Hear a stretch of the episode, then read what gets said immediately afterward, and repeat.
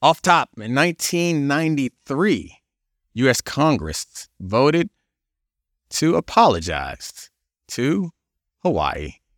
Play the music.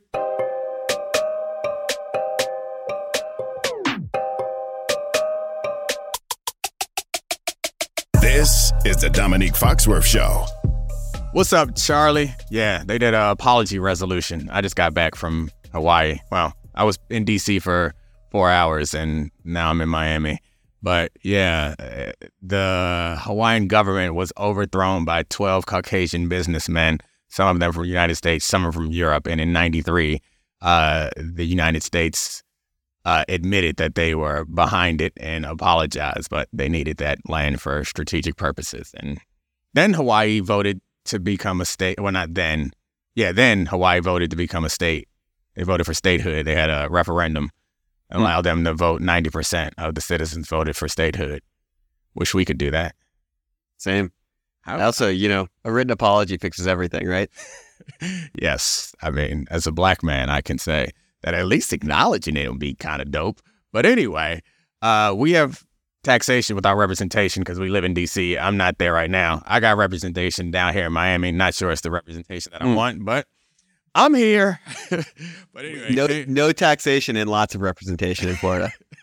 that is fair. They do have lots of representation and no taxation on the what is it? Income tax? They don't tax or something. yeah, no state income.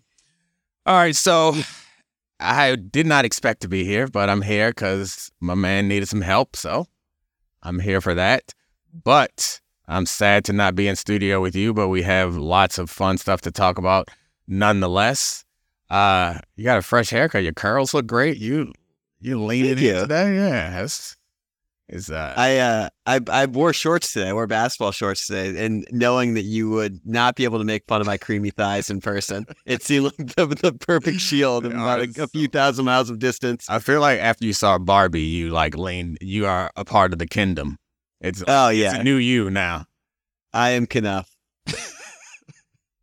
Ridiculous. All right, so um sports. It happened. We had a little bit of um I guess we don't have to call it sports. You you said you didn't watch the uh the World Cup. No, I watched the World Cup. Oh, I didn't watch watch any World of Cup? I. I didn't watch any of Jake Paul fighting. So I, I, I think our text might have been crossed. I think you said you watched the fight. Yeah. Yeah, yeah, yeah. I meant the fight. I mean, I meant the World Cup. Sorry, but the Mhm. fight. Did you you didn't watch the fight? Did you watch? It's like Jake Paul is a good boxer, I guess. Which even though he's not boxing against boxers, he's a good boxer. I don't really care to talk about it, but Yeah. it's whatever. Let's talk about the the World Cup. Can we just hand it over to the young people? Like I, I feel like that's my critique, and that was to be fair. Of course, we all kind of parachute in on this every so every four years. So I'm not going to pretend like I'm some super um, soccer expert or a women's national team super fan, but they fell short in the Olympics. They fell short here, and part of what I saw, my amateur analysis is, it seems like there are really talented, athletic, explosive offensive players. They are not Alex Morgan. Yep. And it appeared to me that Trinity Rodman was putting pressure on the defense. Sophia Smith, although she missed the penalty kick, was also a player that it seemed like with the ball on her foot, the opponents were intimidate's the wrong word, but were aware of her and wanted to react to her in a way. And it just didn't get that same thing from Alex Morgan. I understand there's issues in the mid- midfield, and Rose Lavelle was out uh, because of her two yellow cards, and that's a problem. The one thing that I think we did, uh, we can be proud of, I feel like the defense is strong. That's it's embarrassing. The defense is strong, right? Like that was This this is it's sad. this is your lane. This is your okay. So like, look, I'm I largely agree with you. Um, it was brought up that other than the five goal performance against Thailand, Alex Morgan has scored two goals in the last 17 World Cup games. She's no uh, on back. Yeah, it's certainly not. Um, and we didn't really. I think what's disappointing to me is I don't feel like we know what we've got with the trio of Trinity Rodman, Sophia Smith, and Alyssa Thompson. All three are super hyped up players. Um, before the World Cup, I think ESPN rated Sophia Smith as the third best female player in the world. Um, and other than the two goal performance in the opener against Vietnam, which is still uneven, she largely wasn't a dominant impact player the way that we're used to. Like we think of the dominant impact players on the U.S. Women's National Team, like a prime Rapinoe, a prime Abby Wambach, um, someone, even Rose Lavelle it, at points last tournament, uh, obviously was banged up this time, uh, just looked like she was superior to everyone on the opposition. Um, and I think we're going to largely have to wait till the next Olympics next summer to see if that's the case with these younger players. Yeah, and uh, maybe I'm a little bit more lenient than you. I think that Oh no, the team, for sure. Yeah, I, I get what you're saying, but I kind of disagree with you. Like they looked, well, I guess Alyssa Thompson didn't play, so we can't Yeah. include her, but they looked impactful, although they weren't scoring. They looked better than the opponents, but it's, I mean, it's a team game. That's a Did they? Did they look better than the opponents? Other oh, me, like a twenty minute stretch against the Netherlands to end that game when they were when they were putting a ton of pressure on. Yeah, That's about they, it. They did to me, and I, I mean, maybe this is just my American bias, but yeah, I when I saw Trinity Rodman on the, even though like she was playing on the edge, which I know Yeah. is not her like normal position, but like I saw her running past people and, and taking ambitious shots. I don't know. It's it's probably it's not fair to write them off. I think your assessment is probably Oh. right. We don't know, and I, I guess I take we don't know what we have as a write off, and it's not a write off. It's like yeah, we don't know what we have, but I I saw enough explosiveness out of them to to, to be comfortable blaming everybody else. I definitely would blame Coach, the coach. Yeah, and I thought there were some weird pairings, and we wanted to see more of the young people paired together and how that was going to work, and we didn't totally get to see that. Um, and I think it's like it's a little bit concerning though that the they have a the U twenty team hasn't won the U twenty World Cup since 2012, and it's been even rougher for that for the U seventeen team. And so I, I don't know. For me, it's just we're used to we've we're used to golden generation after golden generation, constantly having the alpha player in the world, constantly having the alpha player in the World Cup. And I'm actually gonna I think I'm gonna be more interested in the women's performance in the in the next Olympics than I have been in any prior Yeah. tournament because I think the the gap is the smallest, and I think the young players are going to have the most to prove. And then look, this could be a 2004 men's Olympic basketball situation when it was just that you had LeBron and Carmelo and Wade on the bench. That is distinctly possible. But there was there was a lot of palace intrigue around the 2008 team, the Kobe LeBron team, um, just to see like, are they going to f- it up again, or are they going to like restore glory to this program that has become like a point of pride? Yeah, as much as uh, losing stinks, this is a good one to lose because it was at stupid times of day and night. So, uh, and it does make the next World Cup a lot more interesting and more fun, more exciting, more intense. Uh, but yeah, I don't know. Do you think? And this might not be a fair question to ask you, but a lot's been made of how the rest of the world has caught up. So I guess if you are to distribute blame do you think it's mostly about the rest of the world catching up? How poorly they played? I mean, honestly, their best game was against Sweden, the game they lost, but Yeah. how poorly they played in this World Cup. How much of it is them, which includes the players, the coaches, everything on our side, and how much of it is the rest of the world catching up? Because I will say that when we talk about the rest of the world catching up in other sports, eh, eh, whether it's American sports or sports that we're good at or sports that other people are good at, uh, there's there are barriers I think that stop other people from catching up to us in basketball. One because basketball is not the number one sport everywhere else, but uh, they're the only barrier that's catch that's stopping the rest of the world from catching up to us in soccer is more aggressive uh, misogyny. Which Yeah. is uh, which is a barrier that could be easily removed, at least around that sport. So like soccer is a great sport that they love. So like there is no chance that any single country will pass us in basketball, even if all the rest of the world will pass us together, because nobody cares about basketball as much as we do. But there's a real chance that we could just like go into the pack for for uh, soccer. Definitely. I think uh, one, the margins in soccer obviously Yeah. are smaller. The Right. best team doesn't always win the men's World Cup. It's just not how it works with the single elimination knockout stage. Like in basketball, the gap is immense. There's so much more scoring.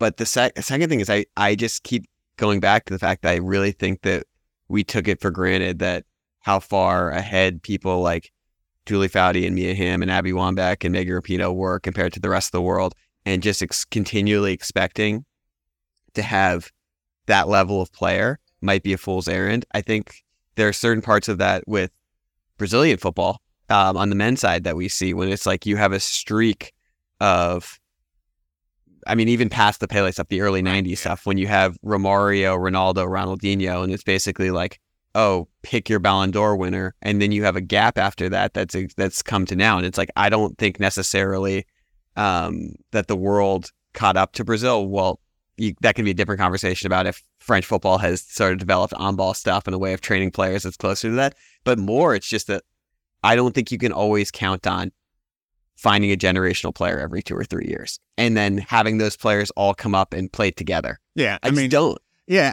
Well, I don't know. It's we have a lot of money in this country and mm-hmm. and uh, are more advanced when it comes to women's athletics. So I actually don't think the hard part is having uh, outstanding players. Like I don't think that's I don't think we're going to have a shortage of outstanding players. How much better they are than everyone else is a is another question, but it's the complexity of the game. And that's the thing where it probably gets a little bit more difficult because the the amount of effort and time and intelligence that goes into uh, soccer everywhere else is mm-hmm. a lot more than here. Like on the men's side and the women, women's side.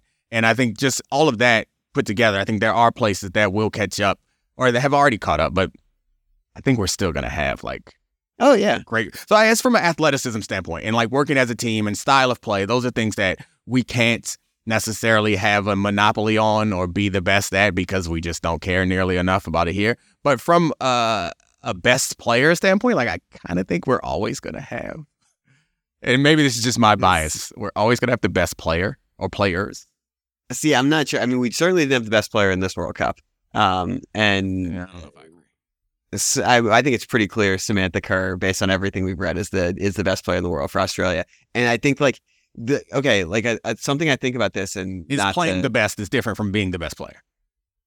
Sure, um, but I'm just thinking like even if you like look at something like there was a string of dominance of American women's tennis players, whether it was Capriati, Lindsay Davenport, and the Williams sisters, and since Serena has dropped from the top of the rankings, it's been a litany of European players at the top of the rankings, and now it's Swiatek, but and there was Ash Barty from Australia before, and it just, there hasn't been the Pegula, the Coco Gauff who has broken through and taken over again. And I just think that American women's sports have blazed a lot of trails that other countries are following, and the pool, it's like you've talked about the NBA, when it's yeah. When the pool is just getting bigger and bigger, it's just hard to imagine that we're going to be the only people to find generationally great players in these sports. Yeah, I was wrong.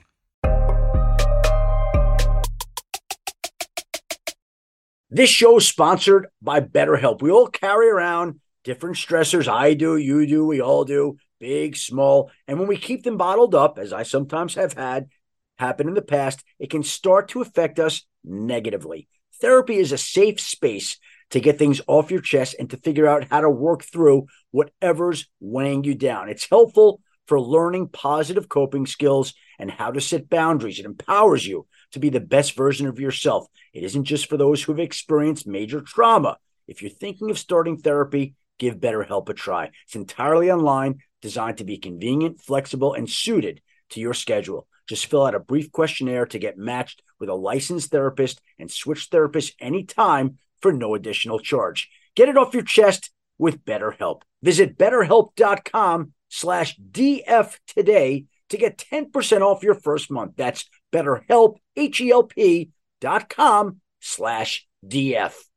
Now let's talk about the play of the week. The pressure to follow up Hypnotic and Cognac weighing heavy on the team. Hypnotic was in the cup, blue, and ready for the play. And boom, Añejo Tequila came in with a smooth assist to Hypnotic's tropical fruit finish. Shaken, strained, poured. It was green and good. The playmaking splash shifted the tempo. Another great cocktail from the Hypnotic team. Every season is Hypnotic and Tequila season. Hypnotic Liqueur.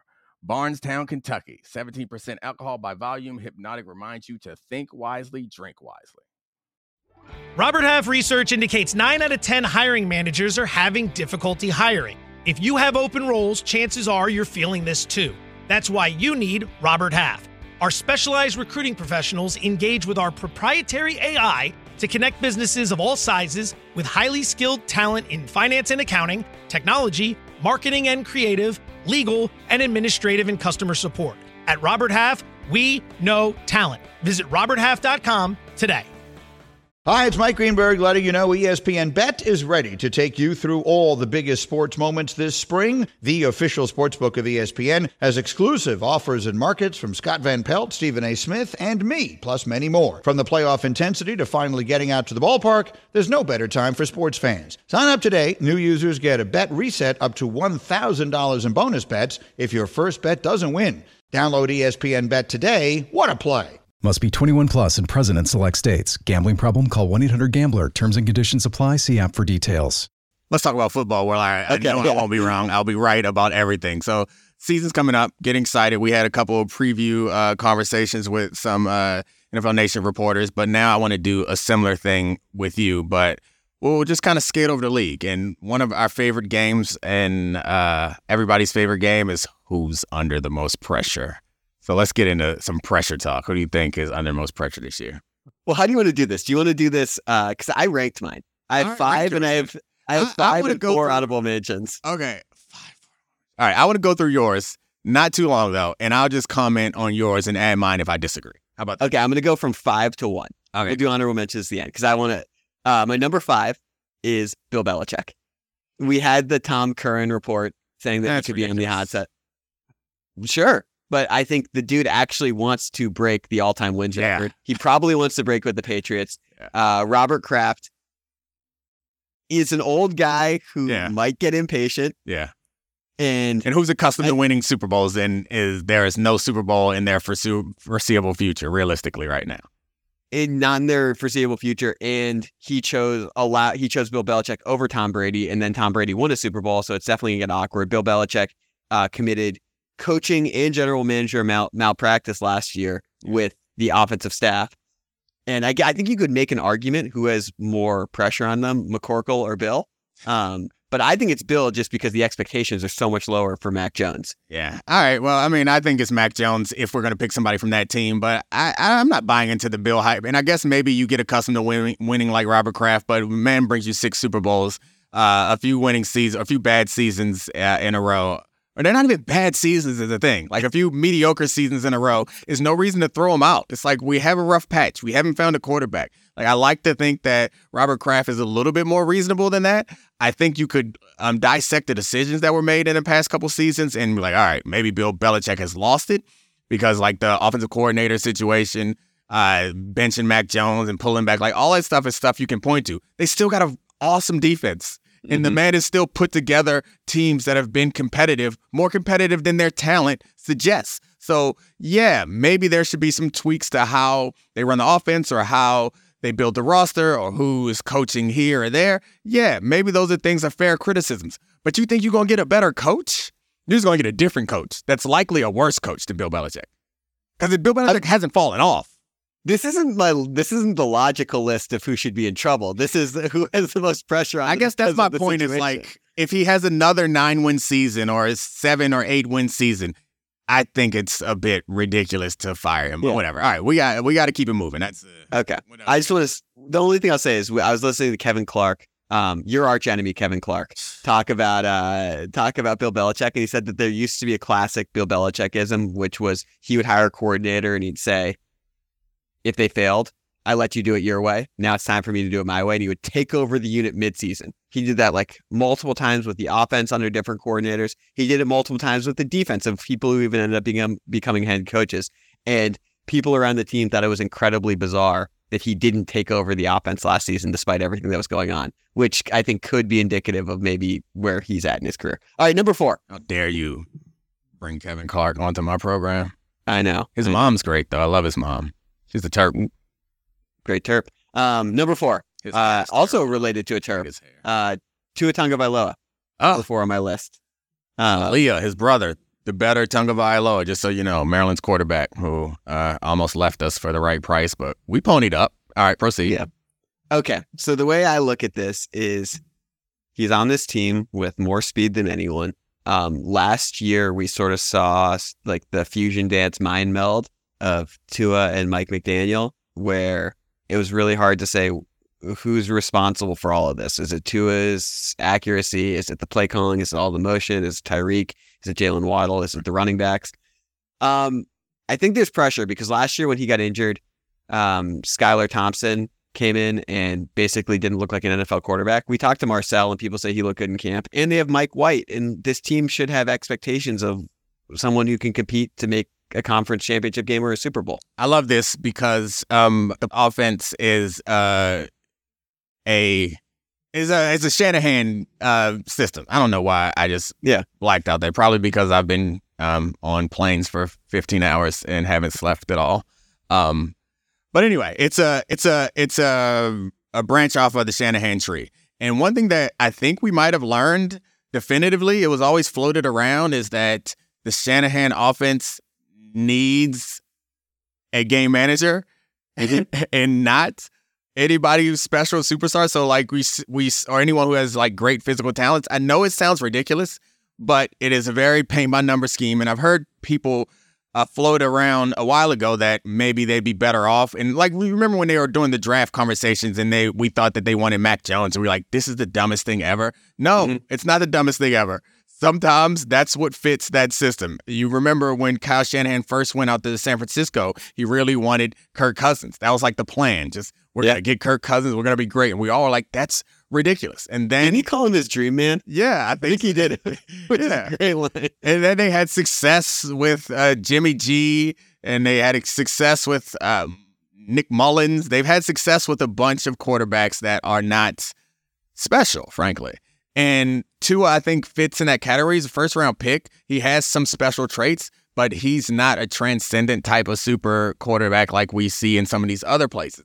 So I wonder, like, the whole pressure thing is interesting because they might be the first team to try to to run a NFL team like a franchise team. You know how you like stream quarterbacks and uh, I mean not franchise teams, fantasy team and fantasy football, where they can construct something with the the proper weapons and move on and don't overpay. So I think the Tua pressure thing is huge because they did manage to be competitive in that playoff game with Skylar Thompson, and we have seen the Shanahan system prop up a lot of quarterbacks. So if Tua, there's no reason I don't think for them to lean in and try to really figure out how to make things work for Tua if he can't stay healthy this year. And the the other thing, and part of me just like with the Tua stuff is his like superpower, the skill that we believe he does really well is process information and get the ball out of his hands quickly. And then he had I I don't know a half handful of concussions, whether it's one, two, or three, depends on who you ask. Um, and then he stopped processing well and he played worse and the offense fell apart. Um, so I think it'll be really interesting to see that one, is he immediately back to that? Two, can he stay healthy? And three, is a second year Skylar Thompson or Mike White, if they have to play this year, is the offense going to fall apart with them in the game? Because last year, it actually made me think more of Tua's value and ability that the team was not functional on offense when he was injured. Well, I mean, they were not functional, but they were not bad. I mean, they were competitive and uh their defense was really good too at certain points. Yeah. They're competitive in the playoff game. But yeah, I, I mean Tua should be valued. I, I think I'm I should be careful of making it seem like I think Tua's not good. He's definitely good, and he's the best version of the best version of his offense we saw with him at the helm. But no one believes that it's him only. You know, like no one's looking at this, and it's because Tua was. It, it kind of looks like the, the Jared Goff situation where Yeah. a coach came in, McVay came in, and then all of a sudden Jared Goff was like the best quarterback in football. And I wouldn't go that far with Tua, but he was playing like the best quarterback in football. He was in MVP conversations. We But talked he- about it. He wasn't that bad before. He didn't have the same. I mean, he wasn't as bad as Jared Goff was. But yeah, I, I don't know. We'll see how it works out for Tua. But I think he's under a lot of pressure. And then there's also like his health, which we don't Yeah. talk about because like getting hit in the head that many times and having those ugly concussions is something we don't know how it's going to impact him. So that's concerning. So I hope he's all right. But he's got a tattoo now, so he's cool. Yeah. I mean, we were worried he was going to need a hip replacement in college. Oh, He has been he has been through a lot. I've forgotten all about that. That's why he was still available for them, right? Because Yeah. he was supposed to be the number one overall, and they got him at five, right? He got him at five, and you know, pick before Herbert, which will now always be the the discussion as Herbert now has Kellen Moore and is launching the ball downfield. He made my honorable mention list, by the way, but we'll get there. Herbert? Um, Okay. yeah, um, well, for a different reason, but it's more about us as as the media. All right, uh, number three, I have Deshaun Watson. Yeah. Um, he fucking sucked last year. That team is super talented. Like they're still super really talented. good. And, the And they were way better with Jacoby Brissett last year Yeah. than him. And They're really good. The only reason why they were not a real contender is like quarterback play. Like great offensive line, great running backs. Uh, defense is loaded. Well, I guess it's not the only reason, but the defense is loaded. They could all like they are legitimate. We thought you add Deshaun Watson, you become a legitimate Super Bowl contender. And so if last year was can be chalked up to rust or something else or figuring out how to get them to play better together, then yeah, no one's talking about them as a real threat to win the division or let alone come out of the AFC. But I mean, there is really no reason why they can't. Yeah. I mean, that defense has a ton of talented players. Maybe some of the most talented. Myles Garrett, I think you could make Yeah. the case, is right there in the Micah Parsons, Nick Bosa tier. You could make a case that Denzel Ward is like knocking on the door of like, could he sneak into being a top five quarterback? And the offense has great players too. I think one like one of the things about Deshaun Watson too. One last year he had such a long layoff that we didn't know how to evaluate his performance, and he came in midseason. We've seen players come in midseason and not succeed before. And two, it was incredibly awkward to talk about his on-field performance. There were so many caveats, and so we just almost didn't talk about it enough for the fact that he was legitimately bad. Yeah. Um, and this is someone who, ironically, played on very not talented teams and performed way above expectations when he was with the Texans. And so And we'll see. yeah, Bradley Chubb might be the best running back in football. He's Nick Chubb. oh Bradley Chubb's the pass rusher. Nick Chubb might. It's be okay. We're on we're on the Dolphins last topic. Um, and I mean, Amari Cooper and Njoku are all good players. The what's the rule? I mean, this is probably a, sh- a conversation for not in the show, but what's the rule for talking about Deshaun Watson as we go forward? Like, what are we supposed to do? Like, I, I felt like last year was appropriate to bring up um, the allegations every time we talked about him, and I think we did. I did when I was on TV. Anytime it came up, like I felt like it was a thing to do. But we don't. Um, I don't know. There is no standard rule because there are other players, and not just players. There are other public figures that are allowed to re-enter society, and like I, I can speak for myself. I don't feel an obligation to bring up like Tyreek Hill. I don't feel as, as much trouble as he's been in uh, domestic violence. Like I don't bring it up anymore. So I guess this is there's something you can't answer, but it's just a question I, I, that's been floating around my mind because I still have that reflex when I hear Deshaun Watson's name that like I feel compelled. I'm supposed to bring this up. I'm supposed to remind people of this, but I don't do that for other people, and I don't know what the rule is. I just want to do the right thing. Well, the thing with Deshaun Watson is doesn't there are certain parts where it doesn't feel like it was handled like uh justly enough. Like he got rewarded with this contract that no other quarterback's ever get rewarded to, and he ended up on a better team. But what we don't want to do, and I'm not I'm not crushing him because this is he was on the air doing it, is the Cris Collinsworth. The there have been things that have happened to him, Yeah. um, and some off the field stuff. I mean, I, I don't know. Like the the stuff with Watson, I think he was pretty brash. I think he blamed the media a lot um, in his comments to start training camp, and to me, that was like just sort of reprehensible and it showed a lack of growth and responsibility at all. Um, I mean, it, it's hard not to actively dislike Deshaun Watson, but it's also hard to not. I mean, I don't know. I want to be able to talk about Deshaun Watson, the football player. It's Yeah. also incredibly interesting. Yeah, I- I it's mean, hard not to. I asked you a question that can't be answered. There is no rule for this. Uh, I think normally the rule is when people like are contrite and like apologize and acknowledge it, we then move on. He's not going to do that, but I don't think all players have done that. And again, it's not just players. I don't think all public figures do that, and eventually we we move on. So I yeah. I don't know. We there's no question. I mean, there's no right answer to that. It's just every time it comes up, every time his name comes up, it's partially because of reflex. Last season, it was like Deshaun Watson, sexual sexual misconduct. Now let's talk about football.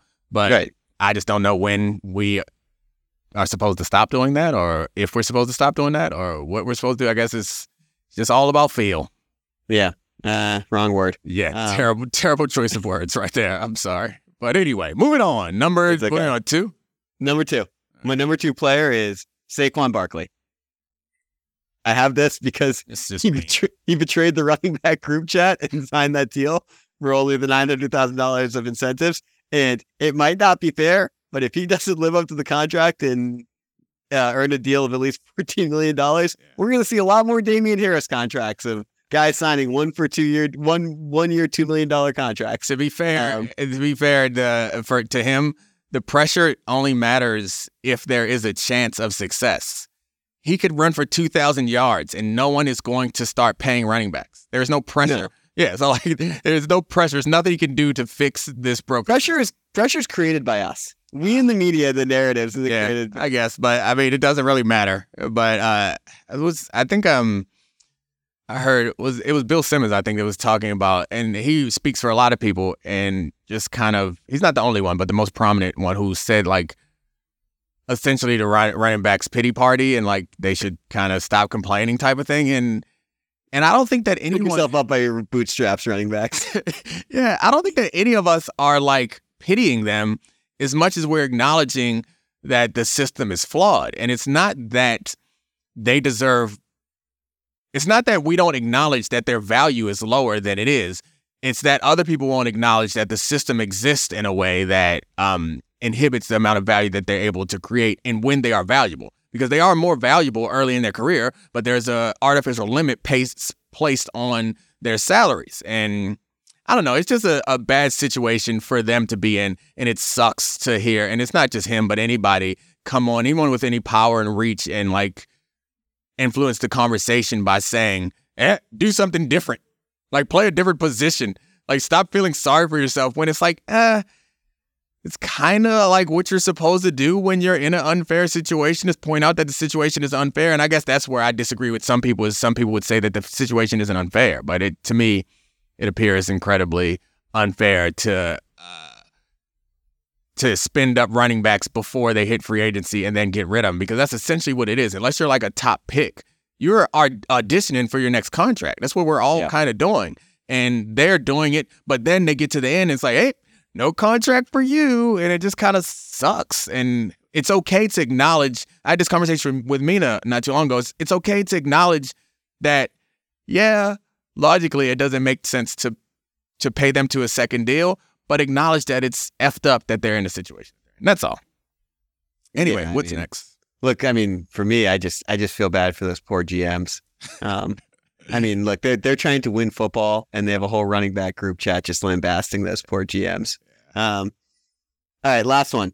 I think this was obvious. The most pressure of anyone in the NFL is Aaron Rodgers, um, and that's because Yeah. our ayahuasca drinking immunized little buddy uh, is playing on the Jets, and Yeah. he has an incredibly hyped up defense, an incredibly hyped up receiver in Garrett Wilson, a running back in Breece Hall who's coming back from injury, who was excellent before then, and a mediocre offensive line. Yeah. And he was sort of bad last year. And he came off two MVPs, and I think all of us, myself included, are expecting him to be MVP Rodgers again.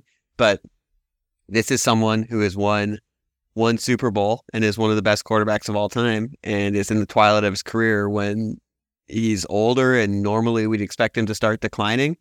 Um, and we don't. I'm holding him to the standards of wanting to play like Mahomes and Herbert and Allen and Burrow.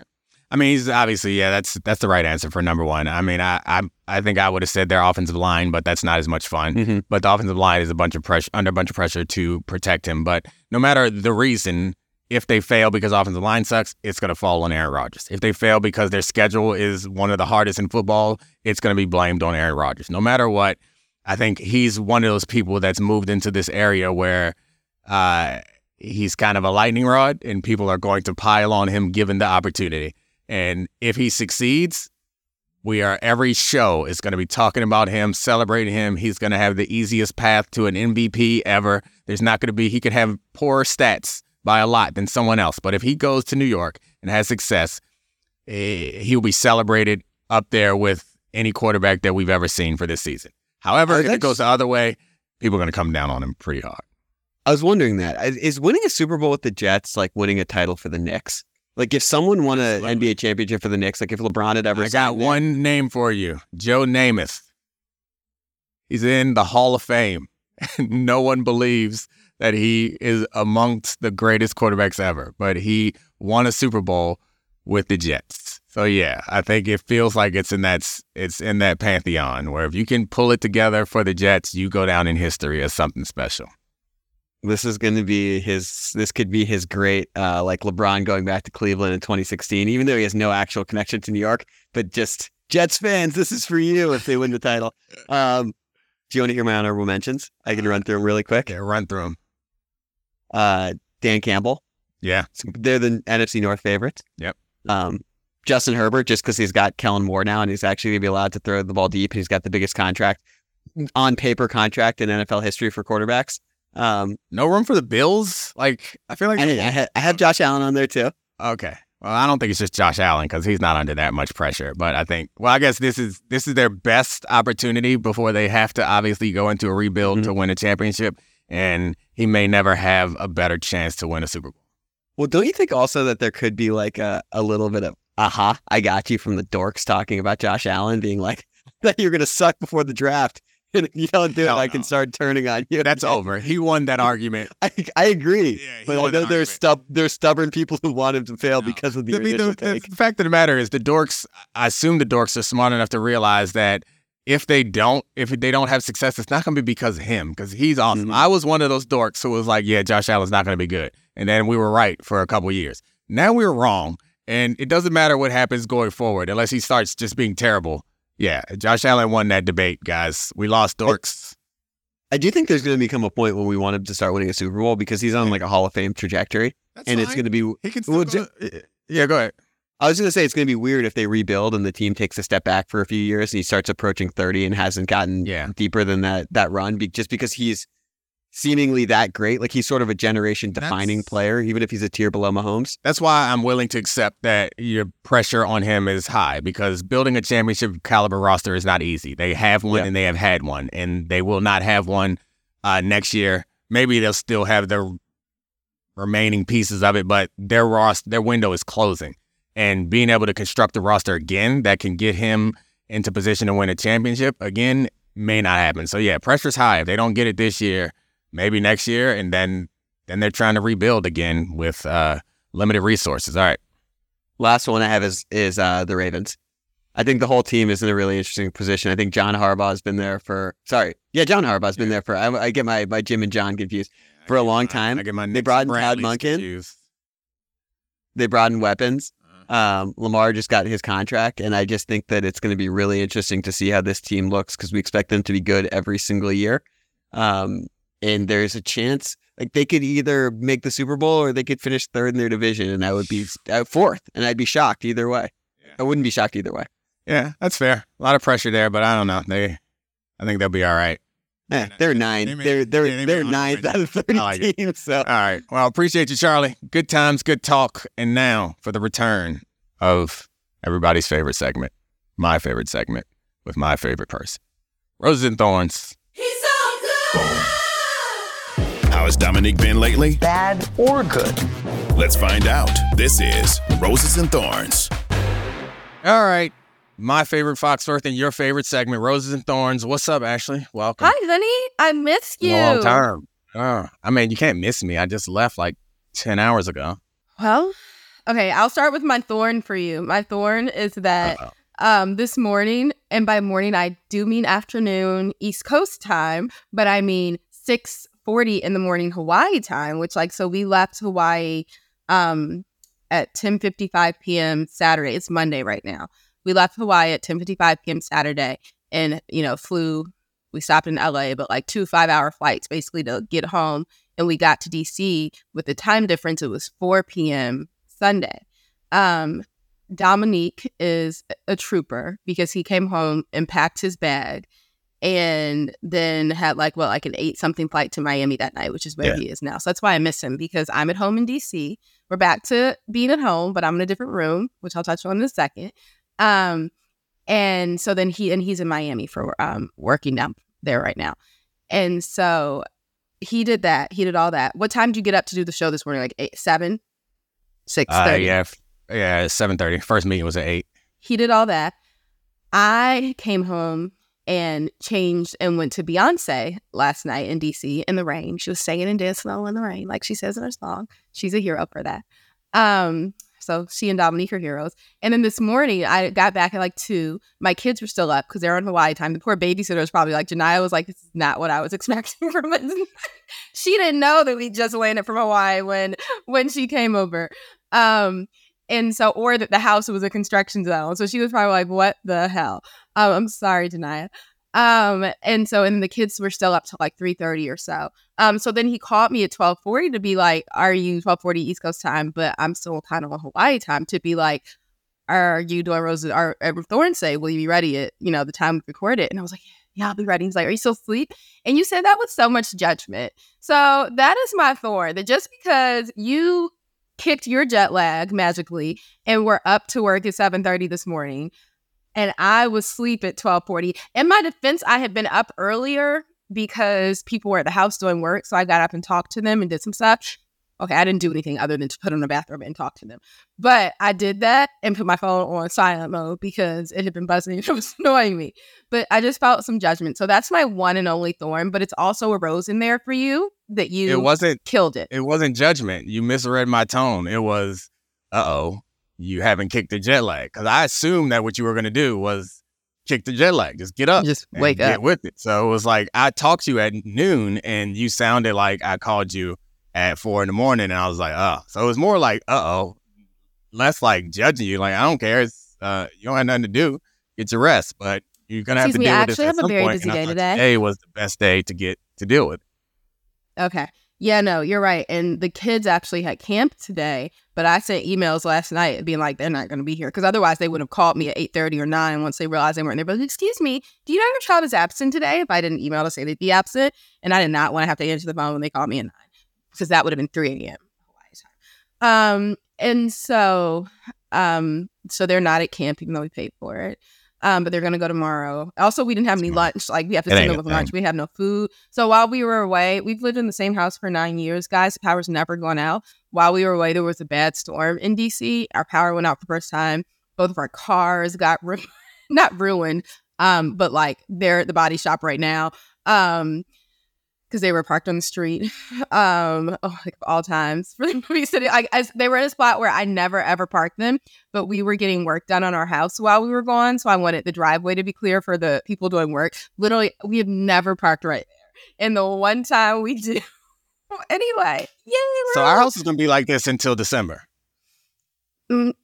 November. Okay, that's another sub. That's a rose Goodness for you gracious. that you don't even want this housework done.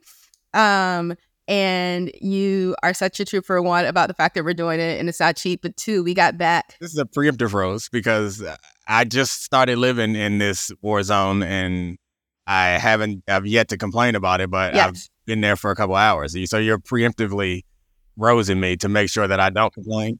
which is smart. So it we walked in. Luckily, they emailed me a picture because like we're getting our kitchen redone and then like getting some other rooms on that side of the house touched on and getting a powder room put in.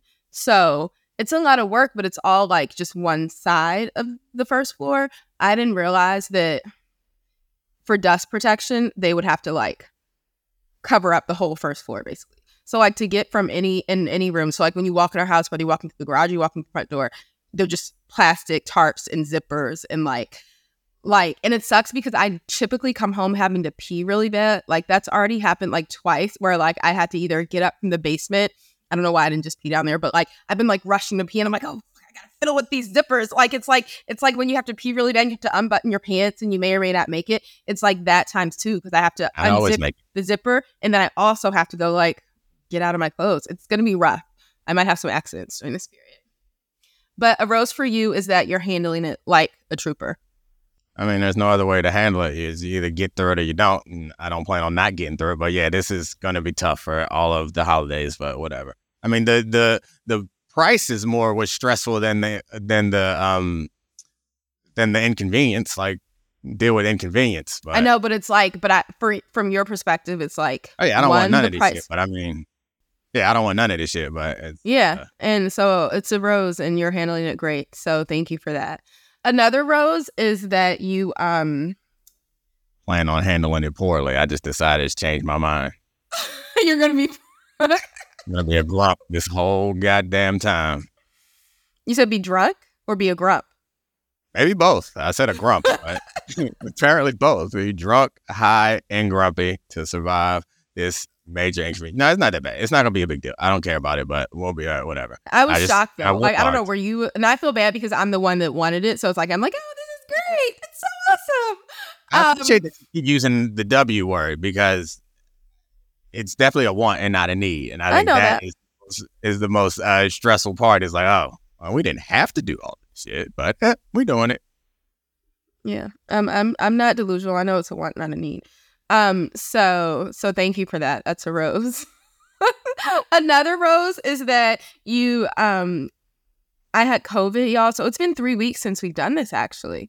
Um, because last week we were on vacation and the week before that I had COVID and I just would like to remind us all that it's still there. But I mean, so is the flu, right? Like like and it's always gonna be here, I guess, is what we need to accept. But it just sucks because like at least for me, I'm such a rule follower. And I think mostly I was so now I don't I'm not the CDC like take this with a grain of salt. But what I I think that the guidelines have changed and it's like, okay, once you have COVID, like stay in for five days, which if you have a cold, if you have the flu, no one tells you you have to stay in for even five days, right? But like with COVID, it's like, you know, mask up, stay isolate for five days.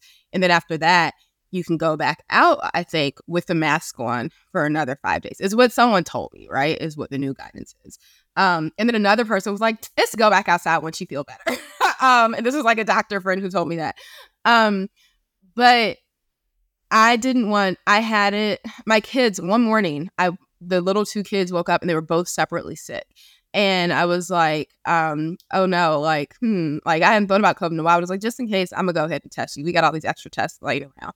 And so I found two that weren't expired and tested them. They both had COVID. So then I tested everyone else and I was negative. My daughter was negative. Domonique was negative. Um, but like by that night, maybe I was like, oh shucks, I don't feel great. um, and so I ended up getting it. And so it was in just enough time. So we had this trip booked, non-refundable. Oh yeah, we were. I can say this now. Uh, we were leaving you, so I don't care what the, that was going to be the biggest He thorn that. of, So your we, life. we the trip was we were leaving you. non-refundable, and the little two had COVID The before trip I to did. Hawaii, there. which you guys can imagine how expensive that is. She thought that we were going to stay here. No, because but here's the thing: it was non-refundable, but it was changeable because I was booking it around the house stuff. I had booked the rate where we could change the dates for free, which I had already done once. We'd already pushed it back once because the demo on the house got pushed back, um, or it just never was solidly set. They said like vaguely when it was, and so I booked it for them, but then it got solidly set the week later.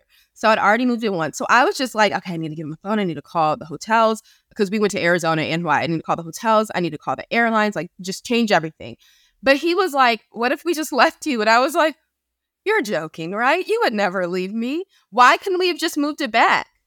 Oh yeah, we could have moved it back. I didn't understand. I thought you. I thought you. Your expectation No, I wasn't just because gonna take the loss. I was gonna make them because I think I was like already in the period where So the let's hotel say it was not. Let's say it was not refundable, and you still were testing positive. What were you gonna do? Me and I all would have kids actually been though okay by the new CDC guidelines to fly. I would have worn a mask. But I really wanted to follow the old guidelines, like more selfishly for my family than for the world. Like, I mean, for for everyone. But I was like, I don't care. Like, I'm not gonna be around people till I'm negative. Um, and so it was like, shit, we gotta leave it today or three days, two days. Finally, it was two days before we left where I turned negative. But so in that time, at first for like the first maybe like five days, I was feeling miserable. Like, like Yeah. passed out all day, hardly dead able to to breathe. That was the only thing that kept me from sleeping was my head hurt so bad either that I couldn't that I couldn't go to sleep and then also my nose would be so stuffed that I couldn't get to sleep comfortably. Um but once Me I was Avery, feeling though, we didn't catch it.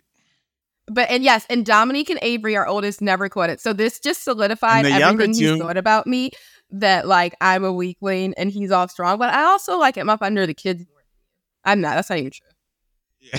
That's, yeah. I can't even lie. To, it. the little one just wants to be in his face day. yeah. Yeah. yeah, but they weren't even sick really. Like they were uh, I know. I like they like- were sniffly the day I tested them. they were down for like 6 hours and then they were back to normal and that was uh and then I was thing. dead. Yeah, and then you were gone for a few days. Yeah, it was really bad. So that's a rose. Uh, did I say that? That that's a rose that you held it down, single parenting. I think that's how I started this story that you held it down, single parenting the healthy children and still parenting the sick children because it's amazing he didn't get it. Like the little two would look at me crazy when I'd be like, put on a mask, guys, like when they'd be running around the house. And to be fair, 60% of the household did have COVID. So really like the two healthy ones could have been the ones having to stay like in a box, you know, in a room somewhere, and we could have just had free reign. But um, we'd have been happy to go to a hotel. I would have been fine with me and Avery. I'd have no, I needed help. You. I could not. You could not go House to a would hotel. burn down. Um, but they just were running around maskless, like nonstop. Um, At a certain point, I wasn't concerned. I was like, "Where?" I know you were where- like, I'm not getting it. I was like, no, Like, because I was I'm right then. I was like, I'm gonna clear this before we have to leave. Uh, What I don't need is y'all to get it like belatedly, and then y'all to be sick, and then you know us have to move the trip. So But we got the trip. Everything was good. So It was great. You have highlights from the trip, or is there something else that I thorned? There's another thorn. no, you don't have any other thorns. You're just like full of roses. But that another another rose is yes, that like you went along with this trip and you made like my mm, dreams of recreating pictures that we taken when we were there as a couple. Um, um, like recreating like in Yeah, Lahaina, it- the tree and stuff, and you wore all the outfits that I packed for you. Um, I was drunk on Etsy one day, guys, so I ordered him two vintage Hawaii shirts, and he wore them. Um, and and basically like pretty much every day, like we, I like to say, look good as a unit. Like you could say coordinated if you want, but you can't say it's matched because Yeah, that's an other than a couple times like where the girls have like the same print on bathing suits i don't do matching i do court uh, or looking good as a unit you accept it looking good as a unit you didn't mix up your outfits to to not look good as a unit with us so thank you for that I mean, most of the time it's not intentional. Like when I do mix up the outfits, it's not like, man, I'm a mess up Ashley's coordinating unit. It's just that they're I like I grab some clothes, I put them on. But this time you packed all of our clothes in individual bags. So every day you would I- open a bag. this and was a new packing technique. For like, me. Right, that's fine.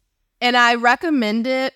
Um, even if you don't care about coordinating your outfits, like it was just I used those two gallon Ziploc baggies, and I put like like I didn't know what day we wear different things, but I was like, here's five people's clothes for this day with like each person's underwear, or at least for the kids. I ended up putting our stuff in separate drawers, but like so literally every day I could just take out a baggie instead of them like waking me up, or I was up before them every day, but like bothering like, mom, where are my clothes? Or them ripping through drawers and like unfolding everything or ripping through suitcases. So I highly recommend that if you don't already do it. That was a, a impressive compliment or accomplishment too. Is you packed for how many days away were we? Eight days. We we were away for eight days. You packed for five people for eight days, and we did not use any baggage check. All No, I hate on. checking bags. We had to check bags when we went skiing because like winter clothes are so big. But I feel like in summer, no matter how many days you're away, I mean, obviously you're away for like three weeks. But if you're away for three weeks with a washing machine, though, but um, but yes, we had no. I thought about getting li- um laundry done at the hotel. We stayed at the Four Seasons in Maui, and it was beautiful. Um, but like a very overpriced hotel. Um, so I called. Thank God I called. I was in like a group text with some friends, and I was like, "Have any of you ever gotten like laundry done in a hotel? How like I know they always have that bag, and you can fill something out, and they can do your washing." And I was like, "Have you ever done it? I wonder how much it costs." And they're like, "We don't know, but it's Hawaii, so whatever you think, double it." And I was like, "Okay." So I was like, "Maybe it'll be like a hundred dollars a load." Like honestly, like if that's what's gonna save me from not having to pack a carry on, if like on day five I can get like all of our underwear and like some cover ups and um because I'm also like anal, don't like to rewear things when they feel a little bit dirty. Like in pajamas, get all that washed and like have that fresh for the second half of the trip. That'll be worth a hundred dollars. And one of them was like, you should call. Call the concierge and ask. Call and ask. And I was like, okay. So I did. Oh my God. It was like literally like I, they were like, well, we don't do it by the load, we do it by the piece. And I was like, well, that's dumb, but okay. Like, give me an idea. Five dollars for a pair of underwear and socks.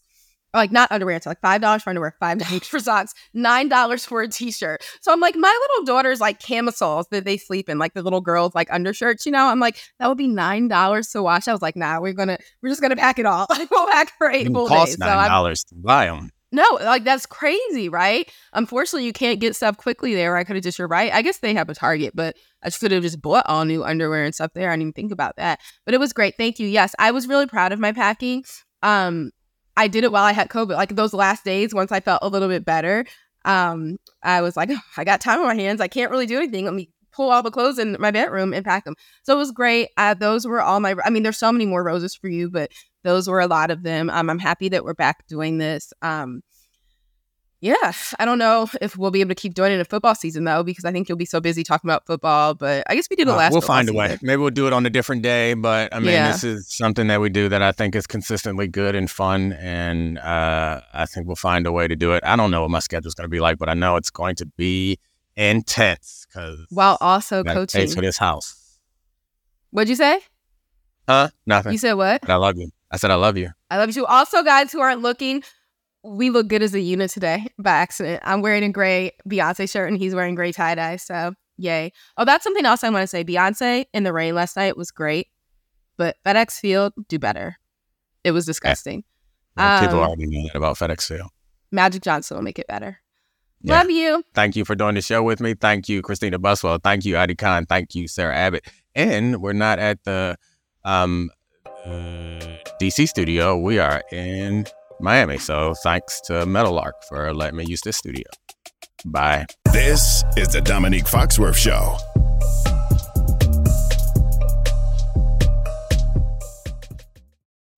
Robert Half research indicates 9 out of 10 hiring managers are having difficulty hiring. If you have open roles, chances are you're feeling this too. That's why you need Robert Half. Our specialized recruiting professionals engage with our proprietary AI to connect businesses of all sizes with highly skilled talent in finance and accounting, technology, marketing and creative, legal, and administrative and customer support. At Robert Half, we know talent. Visit roberthalf.com today.